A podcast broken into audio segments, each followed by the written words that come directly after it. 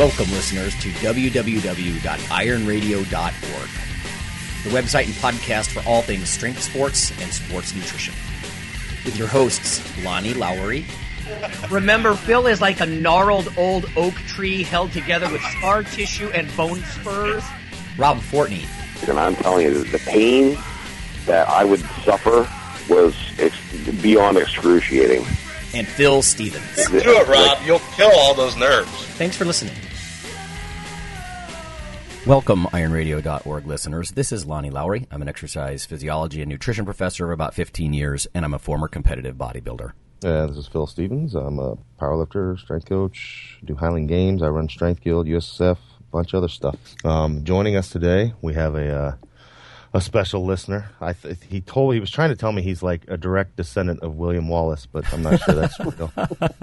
um, but uh, we got Neil. We're going to get to him in a bit. He's in town here where I'm at, and uh, he's going to do the biggest gainer competition on Sunday.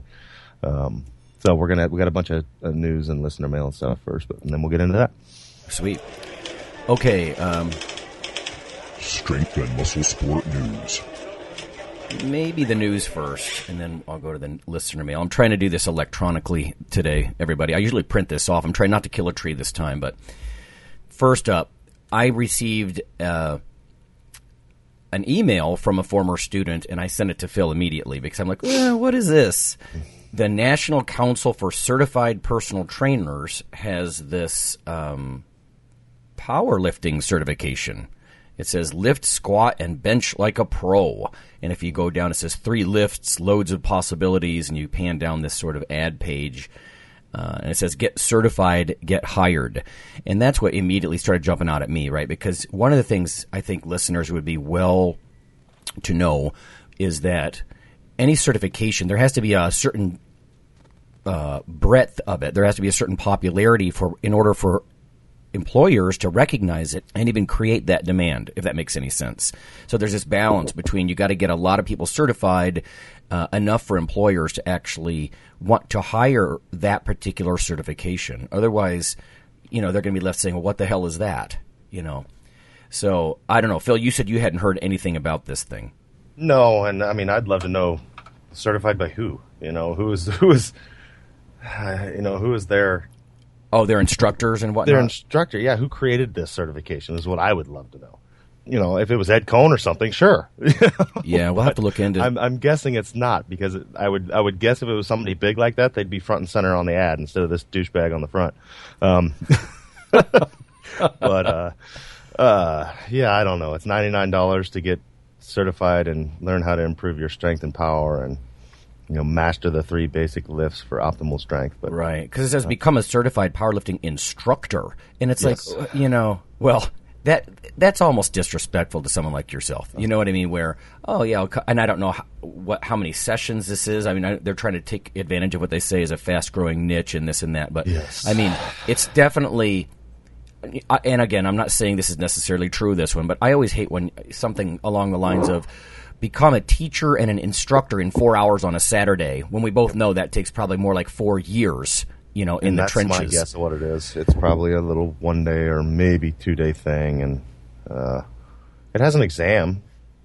But Well, I guess that's um, good. you know, I mean, other than that, uh, a lot of these things they're just you know they're they're money driven. You know, let's let's create a revenue stream by creating a, a certificate. But like I said, I think uh, listeners would benefit.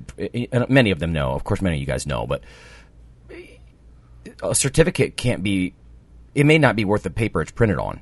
You know, I mean, it's a it's a revenue generation kind of thing for the group that offers it many times, and um, The it, bad it- thing about it may not help you get that job. I mean, if they don't recognize if, if if it's new or it's irreputable, what employer is going to recognize that? So it's not going to help you get a job. No, but the problem is, I mean, some Joe Schmo personal trainer at the 24 hour fitness, you know, if somebody's looking for, you know, hey, I want to do powerlifting. And he walks in, and this guy's like, well, I'm NCCPT certified in powerlifting. They're not going to know the difference. You know, they don't know what they're looking for. Yeah, I'm to, sure that happens, Hey. I've taken 14 people to worlds and blah, blah, blah, blah, you know. Right. I, but I don't have that little piece of paper. you know, so Yeah. uh, that's the that's the bad thing about it. But It's true. Uh, the if general you get a public hold of has no clue. Right. If you get a hold of someone with no clue. Yeah. Yeah. So Anyway, so th- uh, that was um, interesting. Uh, even the the guy who sent it to me is like, "What?" I don't know. August 25th, there's this, I get this newsletter people might be interested in. It's the Institute of Food Technologists. So these are the guys that tinker with the food supply and they add fiber and they, they track trends and, you know, different nutrients and snack products and all this stuff. And I just want to offer a few things uh, from this list. Uh, I'm not going to go through all of these in detail, but uh, because some of them I think fall into that sort of obvious science category that we sometimes laugh about. You know, I mean, I don't get me wrong, we need science to document things so we can move forward, even if we think we know them. You know, but but in this case, I've seen several studies come out this past week that were. It's just like, really, guys? You know, unless it's a validation paper and you didn't believe the earlier work for some reason, why are we doing this again? Um, anyway, the first one is uh, not quite in that category. It's protein positioning helps meat snacks maintain momentum.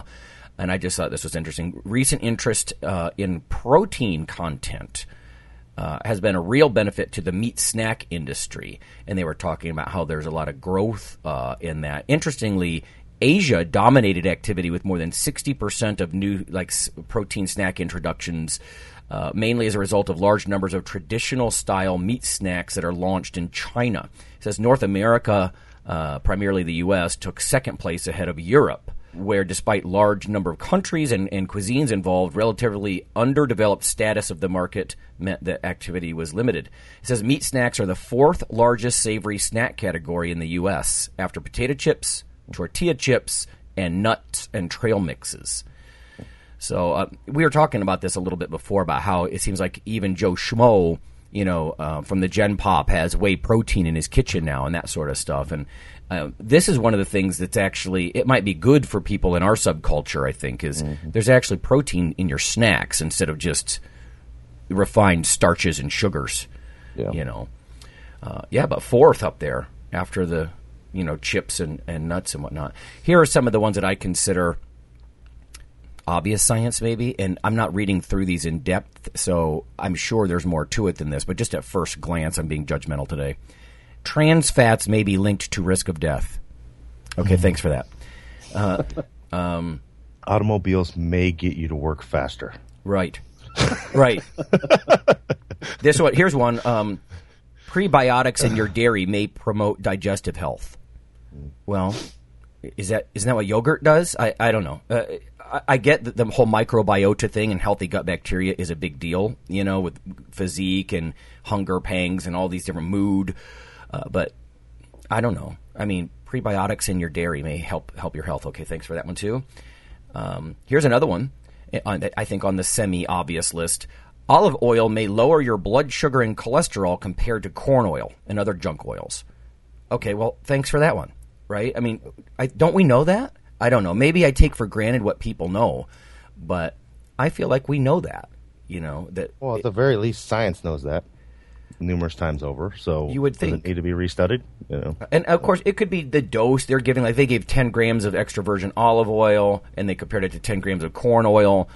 Um, it's true. I mean, I tell students in my classes a lot of times, you know, the, one of the healthiest things you can do is get the corn oil or the safflower oil or the, the you know sort of generic looking vegetable oil out of your cupboards and get some olive oil in there.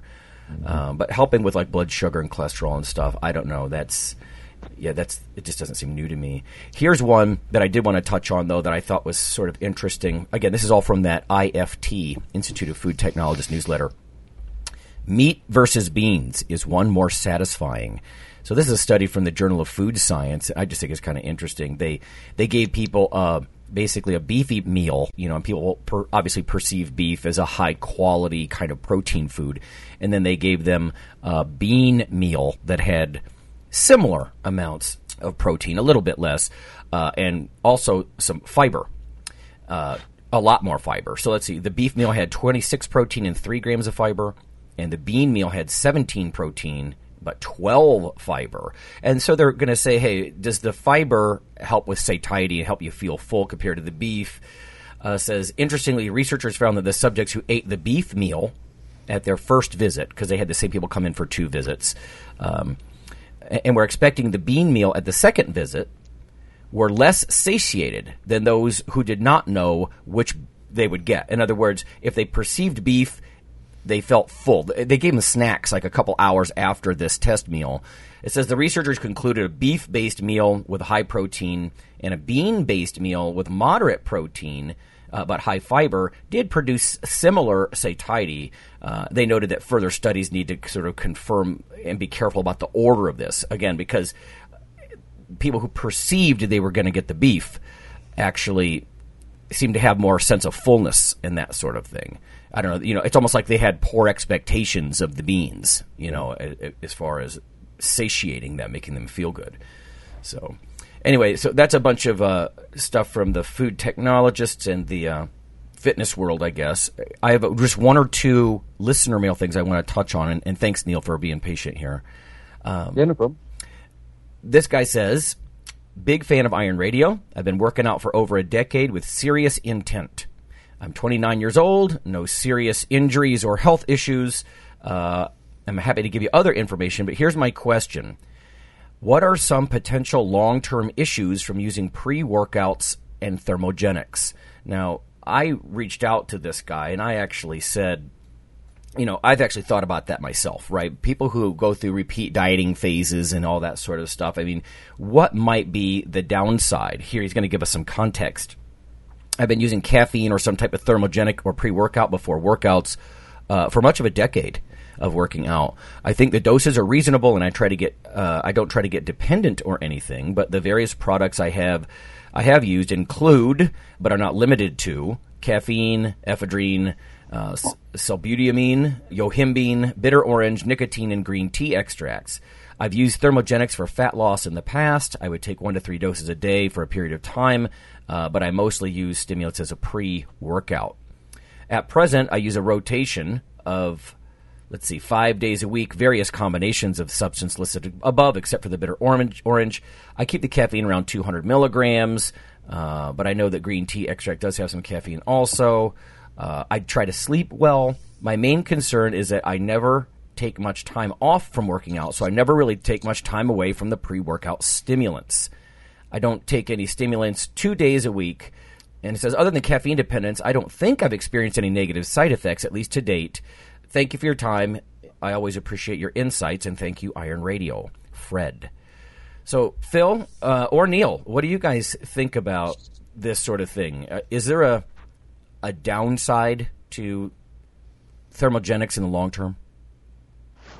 I think, like anything, I mean, I think abuse, yes, you know, or overuse. But I mean, like if you're going to pop ten or twelve ephedrine tablets over a long period of time, yeah, there's probably something not going to good going to happen. But I mean, I'm one of those weird people that can take like I don't get any side effects when I stop caffeine, and I love my coffee, but I also. Mm-hmm.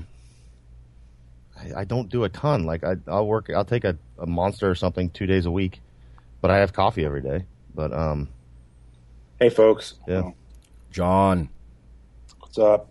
Yeah, I uh, just kind of chime in here. Um, you know, one of the things that I think about caffeine is I sometimes I have it um, for non-training days, but if I have it for non-training days, it'll be you know maybe a f- few sips, maybe about a quarter of a cup. I don't think it's a very good idea to constantly just consume caffeine, um, particularly you know on the on their non-training days because it can continue to you know jack up your central nervous system, kind of impede your recovery a little bit.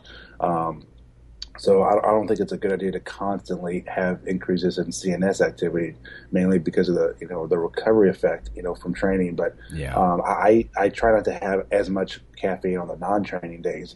But I mean some some days it's just like you need something to kind of get you going. Um, that's one of the things, and I don't really consume a lot of monster drinks either, except if I'm driving super long distances and I need something to kind of you know give me a, a kind of a steady long term kind of boost. Um, I don't get the same stimulant effect from like monsters and five inter- five hour energy, you know, that I do from caffeine. I mean, let's face it, I mean, all types of thermogenics have some type of caffeine in them, and so many different types of cold remedies have some type of caffeine in them. Yeah, yeah. Mm-hmm. Uh, Neil, what about you? Any thoughts? Um, well, I mean, certainly personally, I try to avoid too much caffeine. I mean, if he's taking 200 milligrams, that's that's just over what a large cup. That's really not very much. Mm-hmm. Um, like if if it's a heavy training day, I'll it's a double espresso with cream and sugar Yeah. before training. But Yeah. other than that, it's you know like I heard like guys like John Broz and that speak about if something is a crutch and it doesn't really matter what it is, whether it's a belt or a pre-workout or you know or whatever it is, it's it's a bad thing. Yeah, I, don't- like I don't that. Know. I don't know. It's a, it's a balancing game, really. It doesn't sound like he's overdoing it, though. Right. I think it, it, it, it- right. I think the fact that he's try, he's cognizant of not overdoing it is why he hasn't had any Yeah. problems, frankly. You know, Yeah. uh, my concern that I related to him would be two things, and it's sort of like what you said uh, there, uh, John, which is if you're constantly stimulating your adrenal glands, you know, you could end up with excess cortisol production or like a certain amount of insulin resistance, right? Because when you take stimulants, you are carbohydrate resistant acutely for a certain period of time. And so that wouldn't mix very well with a high carb diet, I wouldn't think. So a lot of it depends on your diet and other things, you know. But I would think having uh, that in, relative, maybe not clinical, but relative insulin resistance and the you know the cortisol in the background you're always in that fight or flight mode. And like you said neil like the crutch thing that's everybody's got to make the decision there right? Because if it becomes a crutch you're almost certainly going to start jacking your stress hormones like that. And how do you recover when you're always in that fight or flight kind of situation you know? So but if he's if he's sleeping well you know and he's getting it out of his system uh, like I can tell you, there's a lot of quote unquote natural bodybuilders in the uh, greater Akron area here in Northeast Ohio, and they use a lot of uh, ephedrine hydrochloride. They'll go buy Primatene tablets at the grocery store and that sort of stuff, and they'll take them three times a day for appetite suppression. Or uh, that would kill me. My I, I, my blood pressure would be ridiculous. My heart would beat out of my chest. You know, I don't know how they do it three times a day. Um, so I th- I think that limiting it to the pre-workout period. I mean, unless you're really serious about um, a dieting phase and you feel like you need to do that, like at breakfast and lunch or something. I mean, a lot of people do that, but yeah, I, I like that um, that rule about when it's not a crutch. Lee Haney used to say that stimulants were uh, borrowed energy, you know, whereas real energy comes from a meal and sleep. You know, so Yeah. Oh yeah, and then I mean, my argument back at that is, well, okay, walk in my shoes, get your ass up at three thirty a.m. and stay at the gym until eight p.m. at night. You know, yeah, with nothing. and, and do it with nothing. Right. So I mean, and you know, I'm I'm always on that side of, okay, so maybe I'll live to 88 instead of 80, no, 92. But those 88 years, I'm going to kick ass. you know, so my, Right, yeah. my two cups of coffee in the morning, man, if that's what does me in, so be it. You know, uh, I'm- die something. oh, exactly. right. So, and, Yeah. you know, Well, and you know what? I mean, I was actually talking to my wife about this last week, but uh, I could either get up, I could have a like what I'll do is I'll take a, just a half a caffeine tablet so I can get myself vertical and even to the coffee mm-hmm. pot. Like I'll take half a caffeine tablet, I'll hit snooze on the alarm clock, right? And then when it goes off like 10 minutes later, I, I actually have a chance of getting upped because we've been getting really early, like, you know, mm-hmm. like 4:30 in the morning. Mm-hmm. And then Oh, I nurse. I nurse a coffee for a little while, and then we just go do some like fasted, you know, outdoor like brisk walking and stuff. And then I go to the gym. I try to squeeze it all in before work. And like you said, Phil, those that would not happen without the caffeine. It simply, w- it, especially. I mean, I don't want to say, oh, I'm you know my age, but especially I think when you're middle age. I mean. Um, I- yeah, I don't, I don't know how that happens. So I could either sleep in. I could say, oh, it's healthy to sleep in that extra hour in the morning, but that's certainly not going to equal getting up and exercising. Yeah. So, Yeah. li- like you're saying, it's it's, it's There's got to be that give balance. Yeah, it's funny. Yeah, it's funny how like when, you're young, or even like as you get older, it, it's funny how you rely like psychologically or mentally just more on certain things than you did when you were younger, like caffeine. I mean, caffeine pills for me almost don't really do anything. I need the liquid. I need the real stuff. okay. You know, you know, so um, I mean, I've taken caffeine pills, but it's like I got to take like three or four of them, you know, and it's just the liquid does much better for me. The actual coffee, you know, the strength of coffee does a lot better for me, and it just, it just goes back to what we've talked about several times before on the show is that so many people respond in different ways to the same type of thing, or Especially stimulants. Respond differently to, to certain types of training, but um, I mean, so it, it's just it's just weird how that is. So. The four whole tablets in one sitting, I I I'd catch fire. I had four tablets in one like sitting. we talked about earlier, uh, Neil. I mean, everything here in America, we do it bigger and better. So that's, if you guys take two, we take four. That's, That's how we right. roll. That's right. So, um, but I mean, you got to get back to the ritualistic aspect of it too. I mean, I know that if I swing by and I pick up an energy drink and I'm heading and I'm drinking that, okay, it's time to do some work. Yes. You know, Right. And That's a cue. Even if it's not doing anything, you know, it's just part of the habit. That's right. Um, and I know it's go time. Well, So- I will say this. I mean, and I've talked about this with John a, a few times before and other people, but one of the interesting things is coffee in the long haul actually helps your your carbohydrate metabolism. It actually helps with insulin sensitivity and glucose tolerance and whatnot. Whereas acutely, stuff like caffeine pills harms it. Mm-hmm. So now, don't get me wrong. When you're in the midst of that being super wired, yeah, you're probably a little insulin resistant or whatever, but carbohydrate intolerant. But mm-hmm. interestingly, coffee because of the other things in there, you know, the chlorogenic acids and all that other stuff, it's probably not so bad on your carbohydrate metabolism. I just think it's very ironic that people who overdo stimulants for a very long time to get lean, it could have sort of the opposite effect because you Oh, can't you can't recover.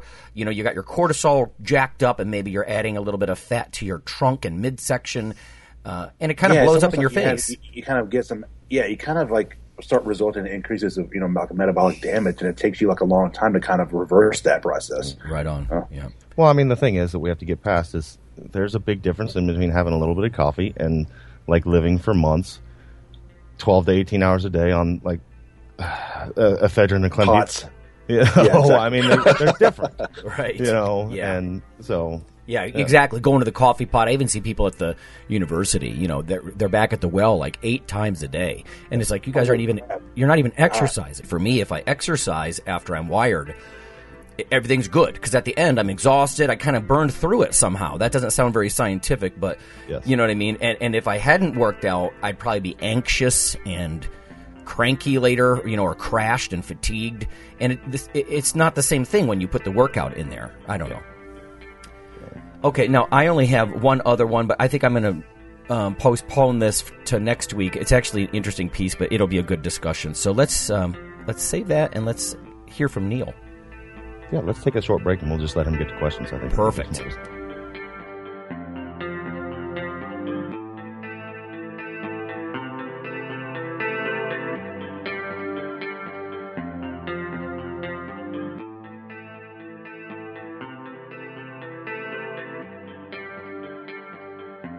Hi, this is Dr. Lowery with an update on the protein book that you hear about in the ad at the end of the show. Uh, if you simply Google CRC Press and protein, uh, there's a new development. On the right side of the page, you can see ebook, and there's a purchase slash rent option. And the cool thing here is if you check that out now, because they have an agreement with VitalBook, uh, you can actually download the ebook for 69 US dollars. So that's 31% off the 99.95 uh, cover price. So that's pretty fantastic. $69, I think that's going to drop it into the affordable range for a lot of people, and you can even rent it. Uh, lower down the page, they have 180 day rentals and one year rentals, so you can access the book in electronic format and get some of this juicy information. So, thanks.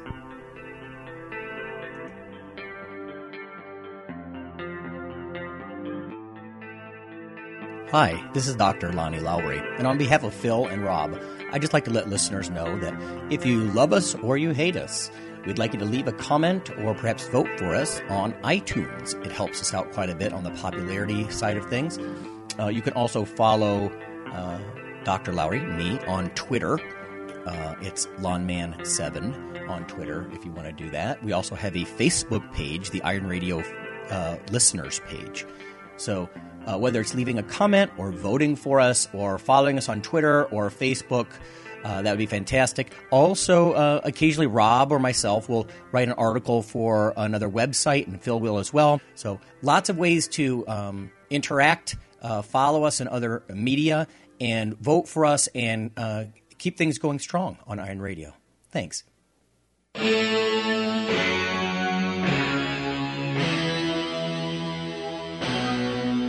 Weekly fix of Iron Radio? In addition to being a popular institute on iTunes, we are also on email. Simply go to www.ironradio.org and sign up for the voluntary email. You'll get a once per week email, no more. That's little more than the show notes and a link to the audio. So go for it.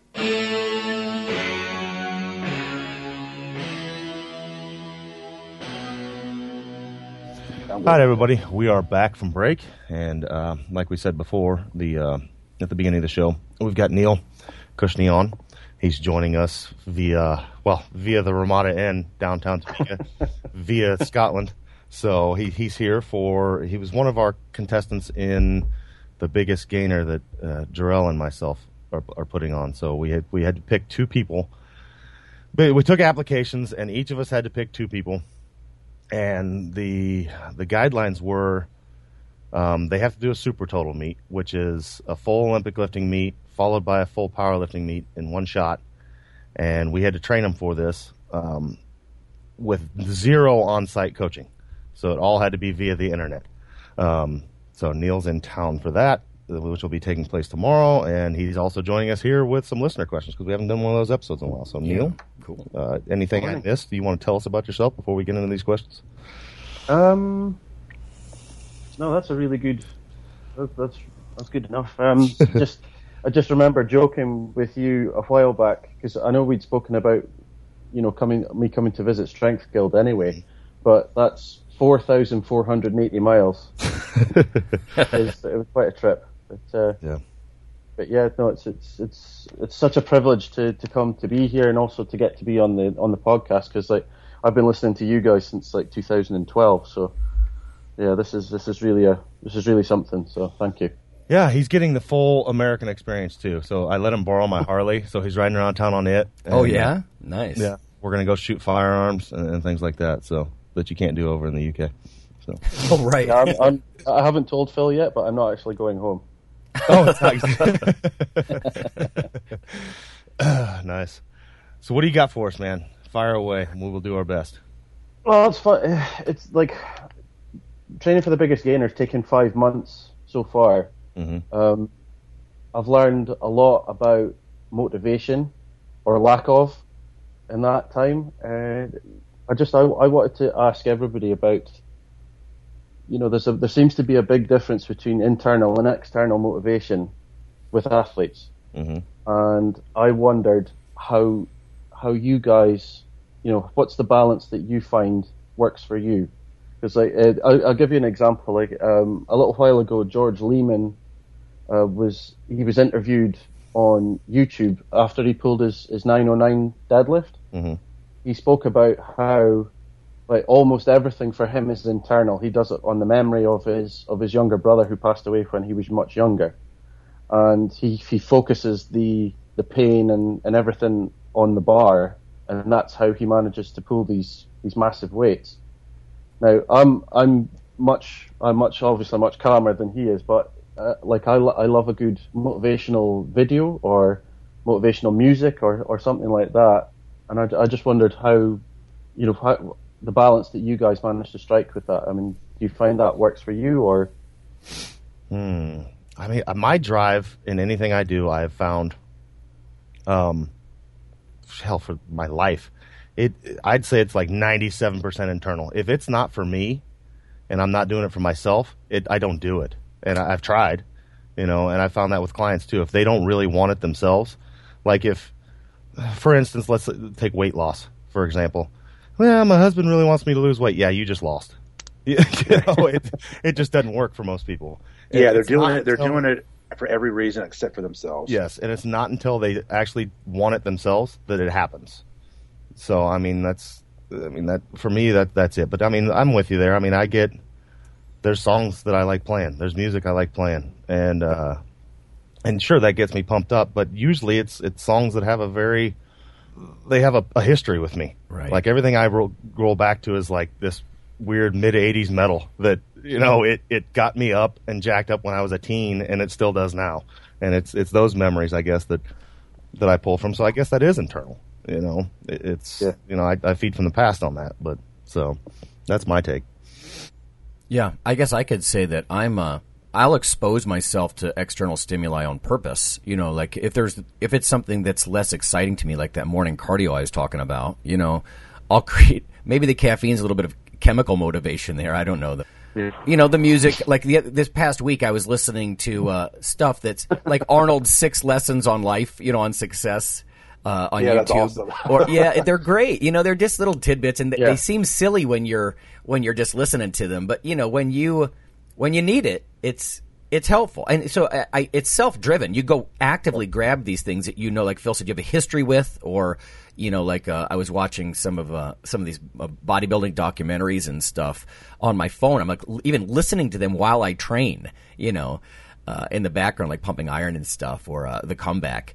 And so I'll purposely expose myself uh, to that stuff. And I think habit is a big part too of internal drive. Like if something becomes a habit, it becomes like hygiene and, you know, you could call it discipline if you want, but maybe that's not the right word because discipline is doing something when it's not convenient or you might not want to.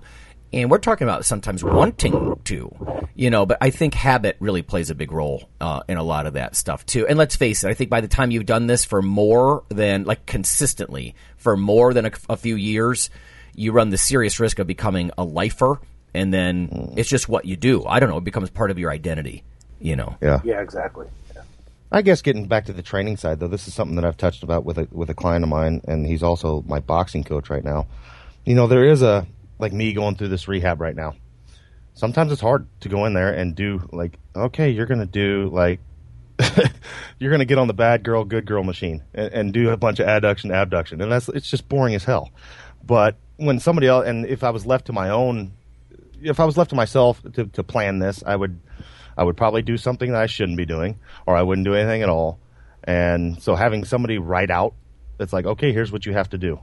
And when it's on paper in front of me, I guess that's that kind of external motivation. It's like, well, he told me to get it done, so I'll just do it. you know, so th- that does help as far as the training side goes. And I mean, I, I'm a firm believer in like every, even coaches need a coach type of thing. Oh yeah.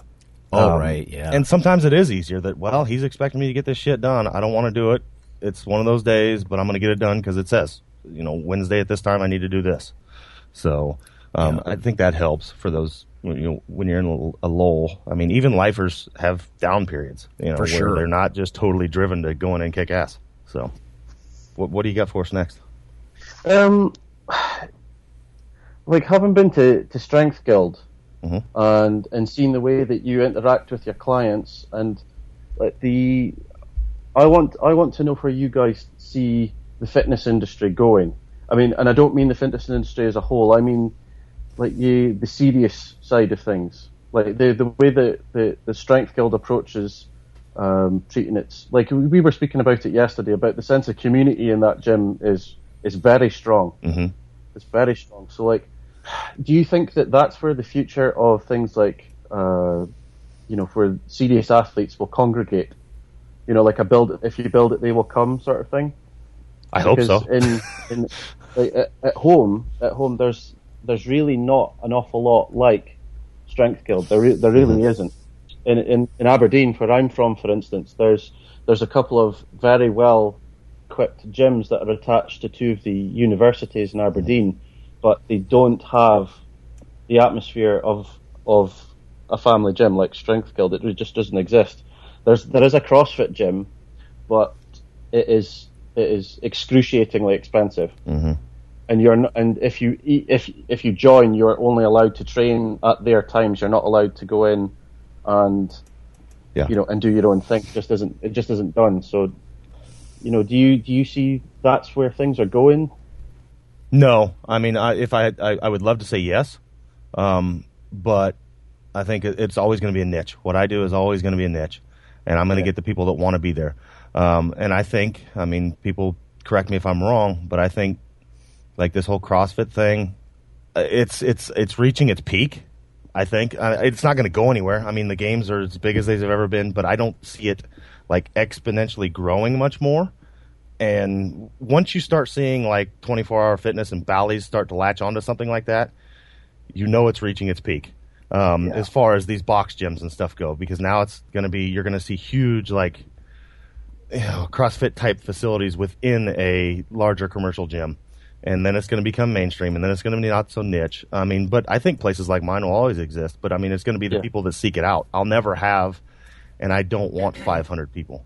Um, I'm going to have like, and I'm seeing it already. I'm going to see generations of families come in. Like little Jimmy came there for 10 years and now Tommy's coming in type of thing. So, and yeah, it's going to be always athletes, and it's it's all in the way that you know that is my advertisement. My advertisement, unlike most commercial gyms, you know, the commercial gym wants you to come in and sign a contract, and then they got you locked in. Mine, I do no advertisement. My advertisement is results, and they mm-hmm. speak for themselves, which brings another person in. Which once they go to school, you know, off to college, then they tell the sophomore that trained with them, you need to go here. That's what got me to the next next level. Yeah, thing. it's funny. It's funny you say that because it's like a lot of a lot of box gyms. They just they, they work on memberships. They they work on, you know, um, people, uh, you know, kind of sucking money out of their accounts on a monthly basis, and it's it's almost as like they're they're. I'm not going to say everything or on the or um, um, on, on the whole, but for the majority, it's almost anything and everything but results. Um, you know, as opposed to like the semi-private training model. You know, look at places like. Um, um, you know, Results Fitness in Santa Clara, California. You know, Al- Alwyn Cosgrove's place. I mean, they have the highest grossing, you know, semi-private training gym in the country. They have 350 clients plus clients. They gross over a million dollars a year. Um, you know, most of the semi-private training models actually, um, I don't want to say make more money, but they certainly get a lot more results than the big box gyms.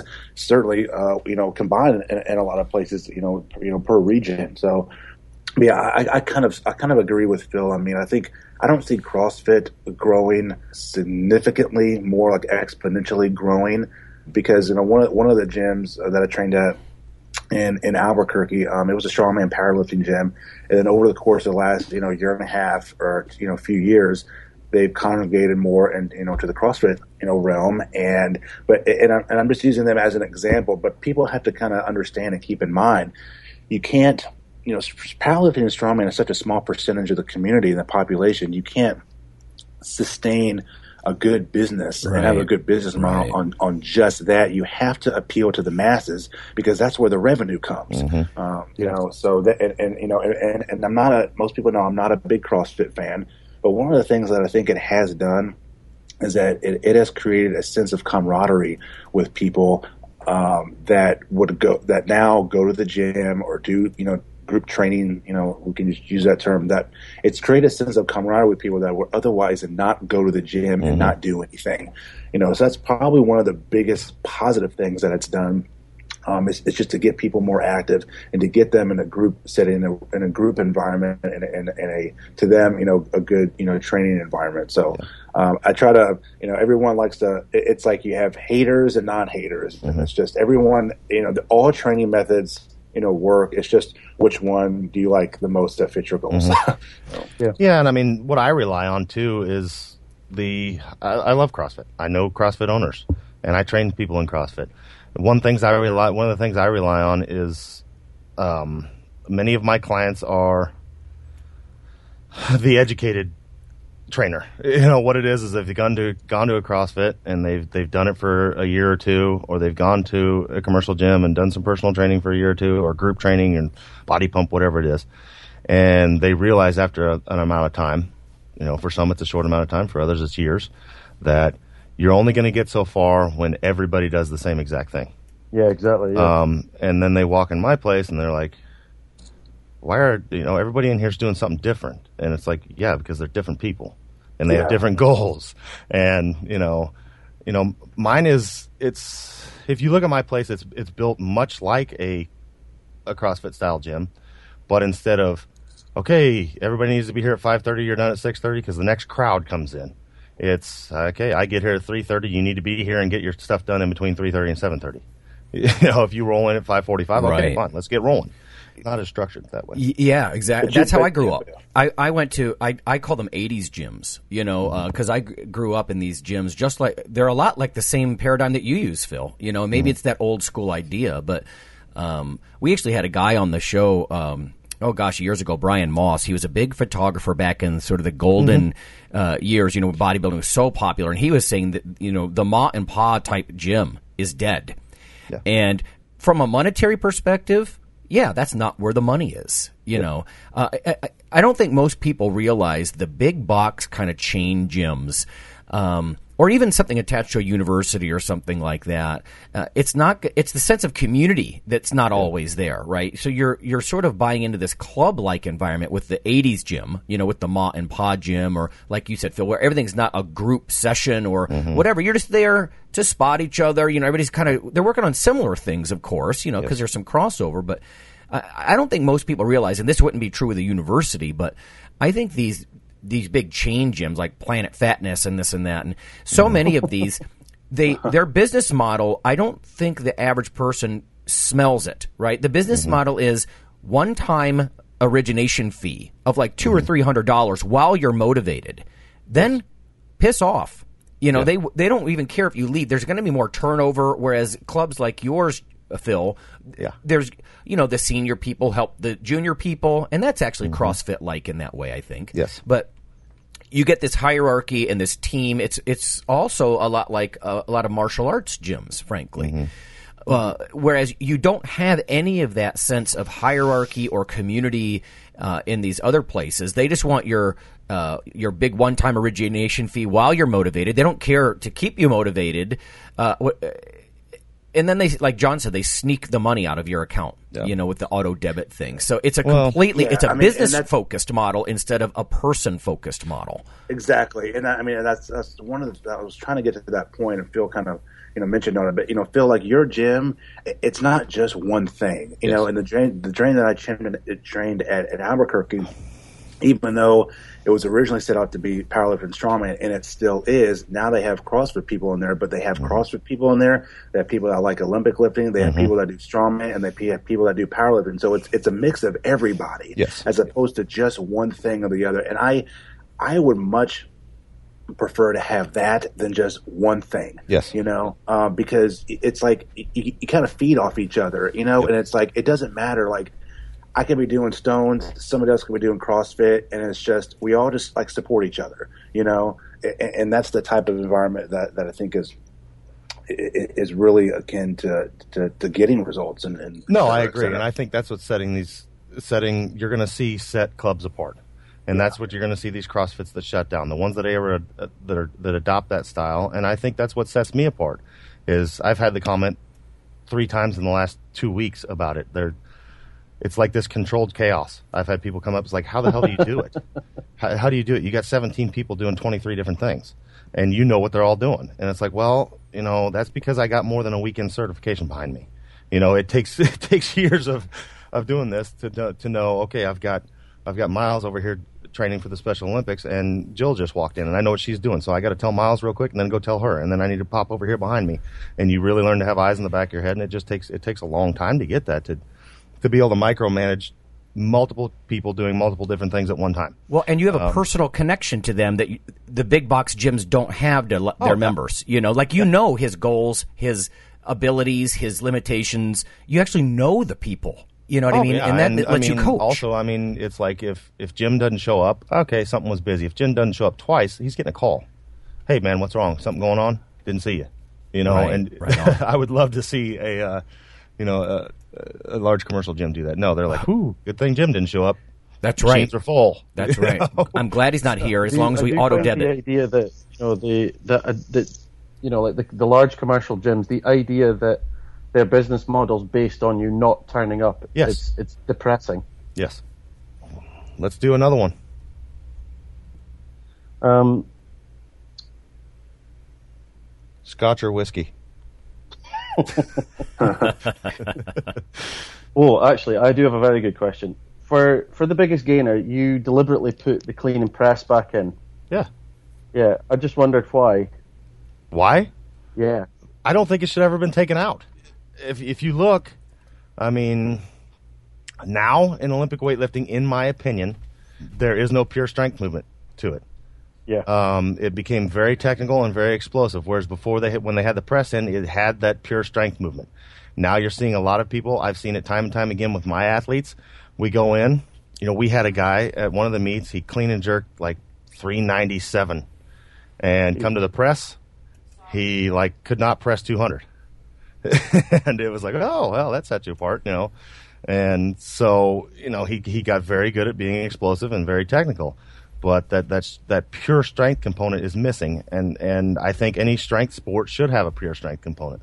It's funny Um, you say that. It's funny you say that, Bill, because I, I have another colleague of mine who's um, is an Olympic lifting, and you know I've seen him, uh, you know, jerk, you know, 350, 360, and it's funny you say that because the people that do more like jerking that versus say more strict pressing or say more push pressing, it's almost that it's almost you you lose you lose strength from just jerking versus if you focus more on say a combination of strict pressing, extra tricep work, and then some push pressing, it'll actually make your jerk go up. Yes. Uh, and it, it's weird how that is, and most people don't really think of it that way. And I mean, it's like I do more a combination of strict and push pressing, a- and I don't jerk. Um, and it's weird because if I started jerking more, I guarantee you that my, that that I'll be like in the mid 300s, you know, as opposed to like the lower 300s. But it's funny how that if it's it's weird how that works, isn't it?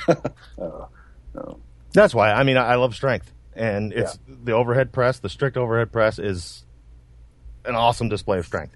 You Oh, know, yeah. it's it's a it's one of those lifts that separates the men from the boys.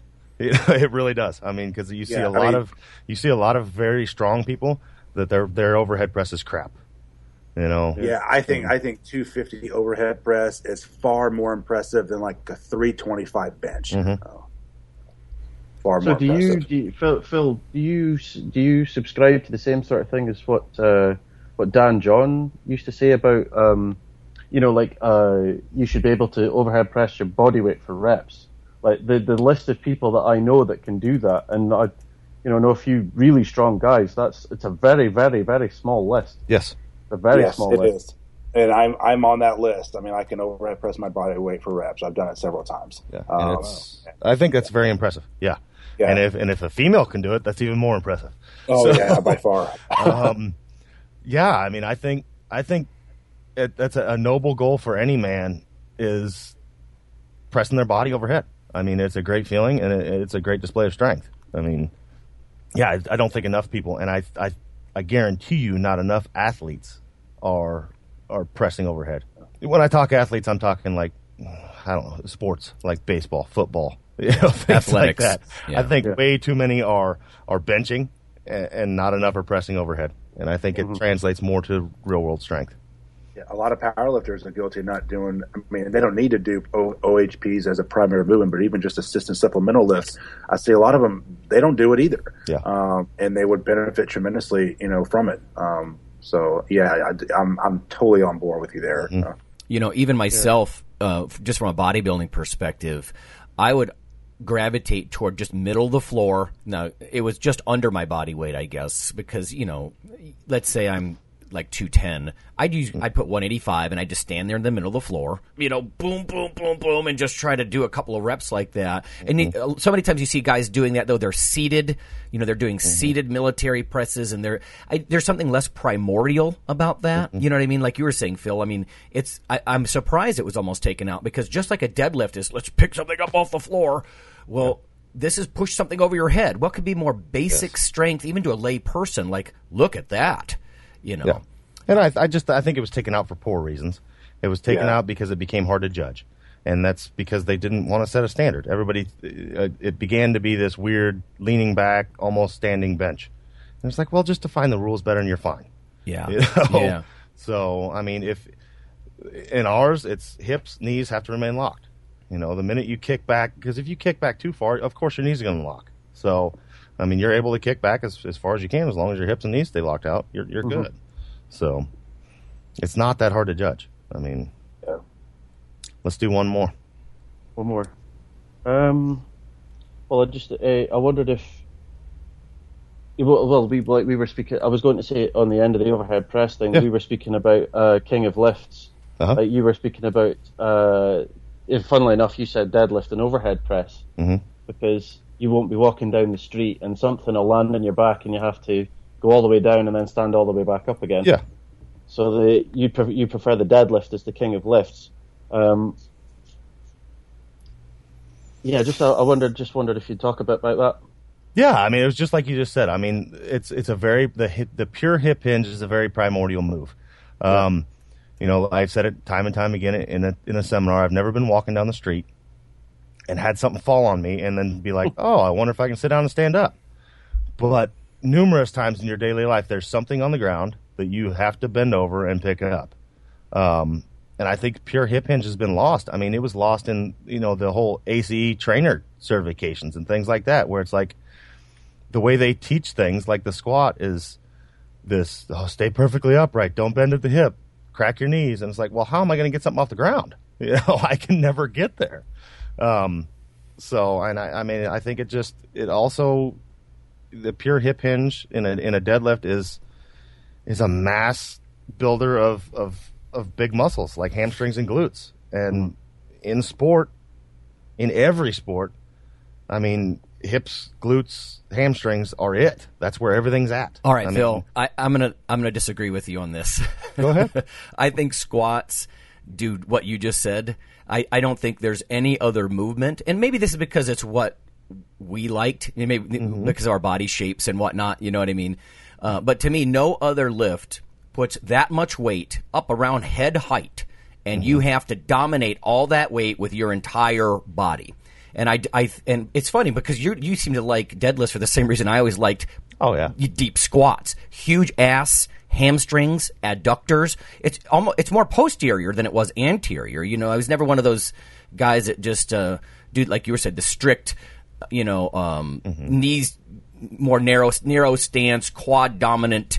You know, type of uh, high bar squats, and you know, so I, I guess squat. There's different animals there, you know, for sure. Yeah, but, I mean, then I go back to the argument: show me somebody with a big upper back, and I'll show you somebody that knows how to how to deadlift, not necessarily Exactly. squat. Ex- You know, um, Yeah. you know, the squat does nothing to tax your upper back and mid back, not near as much as the deadlift. No. You know? Right? Yeah. But you don't So- get. I don't. I don't think. I don't think people get really. I mean, I know this is kind of open up a Pandora's box, but I don't think people get really humongous backs just from deadlifting. No. Uh, yeah. Okay. Well, that's been my Okay. experience too. But again, that may be the way I'm built. I never actually included a lot of deads. I I was the squat was the only movement as somebody who was interested in primarily hypertrophy. Uh, that I kept track of, really kept track of the pounds, the poundages, you know, my performance, you know, because stuff like flies and curls, you know, you just use the right amount of weight, you know, I mean, enough to tax you. But something like the squat, I would keep track of those numbers and they became sort of important to me. It's just, you know what? And let's face it, there's no right answer. Squat or dead as king of Oh, lifts, yeah. there's no right answer to No, that there is no. there's- there's no right. that's the thing is, I mean, you're you're putting yourself in some kind of weird vacuum where it's like, if you were on an island, you have to pick one thing. Well, I don't. I'm not on a freaking island. right. I don't have to pick Yeah. one thing. You know, and that's the thing. I, I would never Yeah. tell somebody to not squat. You know, but if I had to, you know, I, I'd pick the deadlift. I mean, I just I, I would. Yeah. Um, Big lift, deadlift and log press. You know, maybe we deadlift and sprint and press. You know, Right. And there's no doubt So- you'd make ridiculous gains just Yeah. doing that, you know. So of course you wouldn't have the you know your your your quad development would be lacking for sure. So The other thing you is you would have to get someone to, you know, if they wanted the big development, is they'd have to stick to a program for a year or so, and most people don't want to do that. no, and I mean I'm my this will be my last argument for the deadlift versus the squat is you know there's something about a squat when I let's say you take somebody and they unrack a bar with 405 for the first time and they're getting ready to go down with this. Well, you have this natural instinct to not get killed. You're going to try with all you got to stand back up because that bar potentially will crush you and kill you. Um, whereas with a deadlift, I mean, you have to want it because it's so easy to give up.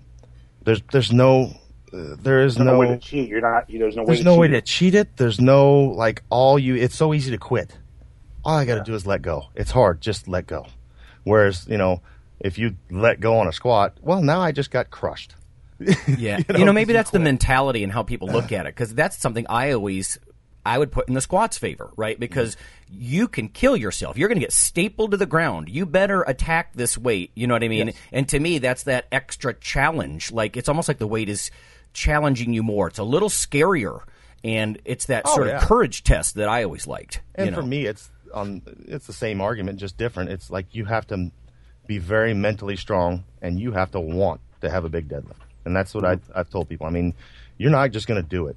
You have to want it because the minute you turn purple and start shaking and it gets really hard, everything in your body is saying just stop, and you have to keep going, even though you could give up at any time. Yeah, you yeah, can bail. Don't- speaking of yeah, speaking of deadlifts, I um I got a new deadlift PR. I did six thirty two weeks ago. Nice, good job. So uh, just belt only, no straps. That's big. Uh, yeah.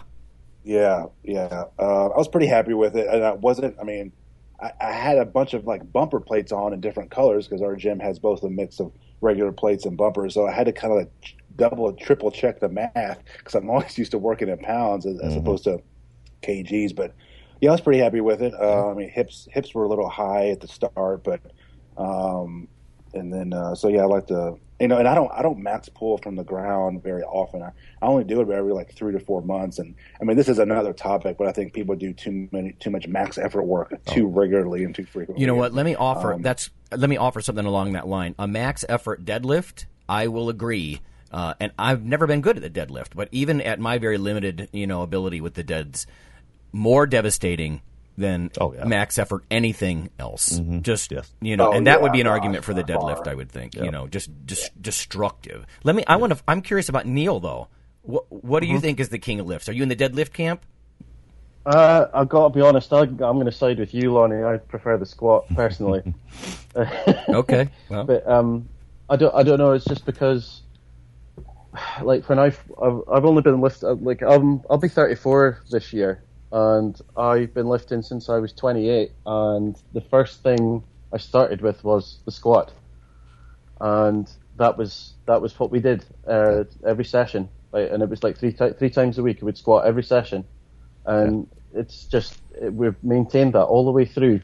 Um, I've certainly found doing doing the biggest gainer. Jarrell's not had me deadlift very often, but you know the the offset of that has been lots of, you know, obviously snatches, cleans, pulls from the floor, um, and that sort of thing. But it, I found that whenever I do have to deadlift, I feel very strong. I feel it's easy to be locked in and to pull to get a big pull every so often, rather than trying to do it every week or every two weeks is is much. It has been a great benefit to me. Yeah. definitely. But uh, yeah, prefer the squat. Yeah, I think it's. I really think it's body shape. Um, Oh, yeah. people, we're all going to be biased. You know what I mean? Because I never had a really big squat. I mean, the best I ever squatted, I did 495 for a triple once, but just you know, bodybuilder leather type belt and some knee wraps. But I would routinely do sets with 405. I mean, almost my whole life, you know. But the point being is, I felt comfortable doing that. And when I would try to deadlift, maybe I never had a good deadlift instructor because God, the nuances. Just going out to your place, Phil. There's so many nuances to a deadlift. You know, it sounds simple. Just pick it up. You Yeah, know, people I did a pick things up so badly. Yeah, I was in California last weekend doing a um, deadlift seminar for the NSCA Southern California Clinic, and you know a lot of people really liked it. And uh, and I basically said the same thing. Like it just looks like a really easy movement. Okay, you just stand over the bar and you know kind of do a you know little hip hinge and just kind of pick it up. And it's just there's so many little small things that you Oh, yeah. have to do and keep in mind. But It's they're make or my break. argument would be that's a whole different topic. My argument, if, uh, if I was your coach, Lonnie, would be just because you don't like it and because you're not good at it, we're going to deadlift a lot.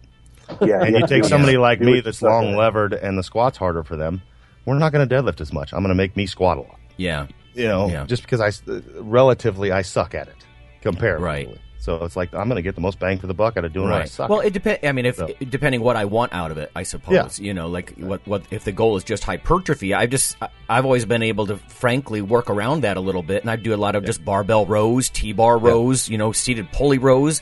These are not wimpy movements, and they build big, thick backs.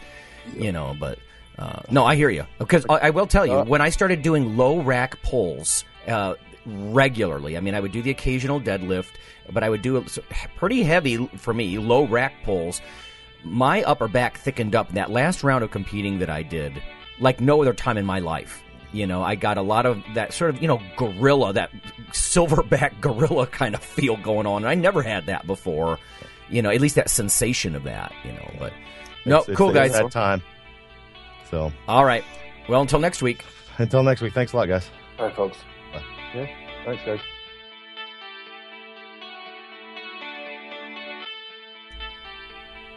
Hey, listeners, have you seen the store at ironradio.org? There are three halls in the store one for Phil, one for Fortress, and one for myself, Dr. Lowery, and they're thematic. So you can go into our Halls of Iron store and choose based on your goal. If you need something to learn or read or something nutritional, you can look in my store, uh, Lonnie's store. If you want something about injury prevention uh, or competition, then take a look at Phil's Hall of Iron. And if you want something about motivation or daily training, Fortress's Hall has what you're looking for. There are some fun, heroic descriptors uh, as you browse through the stores. We try to make it a little more fun than the average boring online store. And whether you're a novice lifter or someone more experienced, you can take heart that you're not wasting your time. The things that we put in each hall of iron are actually based on our own recommendations. Protein powders that we know to be good, uh, knee sleeves, wraps of some kind, things that Fortress uses in his own training. Uh, the stuff you, you see, you know is good. This way you don't waste time. So check out the Iron Radio store at ironradio.org and um, let us know what you think on the forums. And certainly you can request products and we will uh, screen them before they go in. So thanks for listening. Iron Radio is accepting donations. If you like what we do, the professors, the scientists, the bodybuilding show promoters, the athletes themselves in powerlifting and bodybuilding, um, please consider making a donation or maybe buying something from the ironradio.org uh, store. Uh, we also are accepting supporting members. So for $4 a month, which is frankly less than the bank sneaks out of your account in fees, you can step up and support a form of sort of public radio for the bodybuilding and powerlifting and strength community. The Iron Radio podcast and all of the audio on ironradio.org is for informational purposes only. If you're interested in starting a diet or exercise program, it's important to check with your physician. Also seek the help of registered dietitians, athletic trainers, and qualified exercise physiologists in order to make the progress that you need.